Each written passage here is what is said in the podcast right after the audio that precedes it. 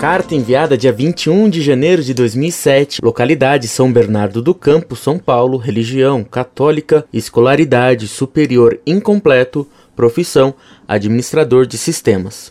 Bom dia, meu estimado professor Orlando. Com muita alegria mando esta carta agradecendo a aula que o senhor ministrou ao meu amigo e a mim, hoje de manhã em sua casa. Bom, mas depois refleti um pouco sobre o que falamos e cheguei a uma dúvida muito curiosa sobre o que o senhor comentou de João 23, mais precisamente de um comentário dele sobre a igreja. O então Papa havia dito que agora a igreja teria que viver um argionamento, ou seja, viver todo dia um dia diferente. Isso em relação à doutrina santa e imutável doutrina e suas adaptações ao doce e amoroso ecumenismo do concílio. Ok, todo dia então é um novo dia para a igreja. Então, o que teríamos que fazer ao levantarmos de manhã bem cedo, antes de pegar o jornal ou tomar o café? Ligar para o Vaticano perguntando: "E aí? E hoje?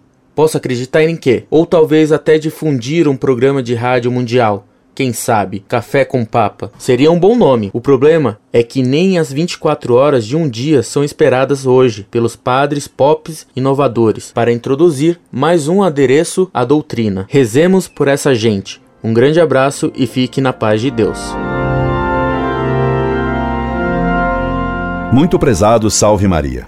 Sua pergunta é bem procedente. De fato, João 23 pediu que a Igreja Católica no Concílio Vaticano II não só se modernizasse e que se atualizasse, mas pediu mais ainda que a Igreja ficasse adornata, isto é, que se tornasse uma Igreja de hoje. Mas então, a Igreja de hoje amanhã se tornaria ultrapassada.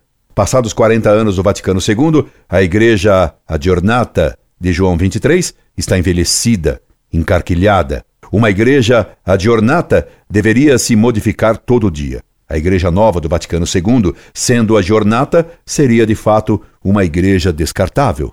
Por que então aderir a uma igreja de hoje, se amanhã ela estará superada e deverá ser a jornata de novo? E assim todo dia. Você tem muita razão perguntando se os católicos então deveriam telefonar ao Vaticano de manhã cedo, perguntando em que deveriam crer hoje e qual seria a moral do dia. A igreja, a giornata, parece com a meteorologia. Está sempre mudando.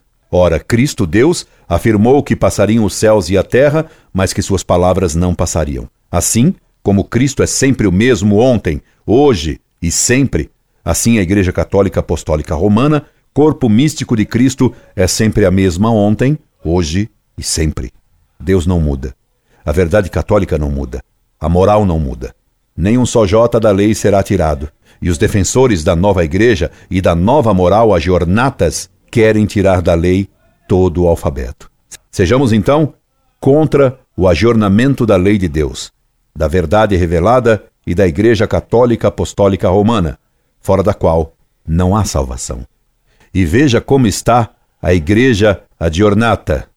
Ela desafina com o padre Marcelo Rossi, delira com o padre Jonas Abib, faz comunismo com Frei Beto e com o ex-Frei Boff.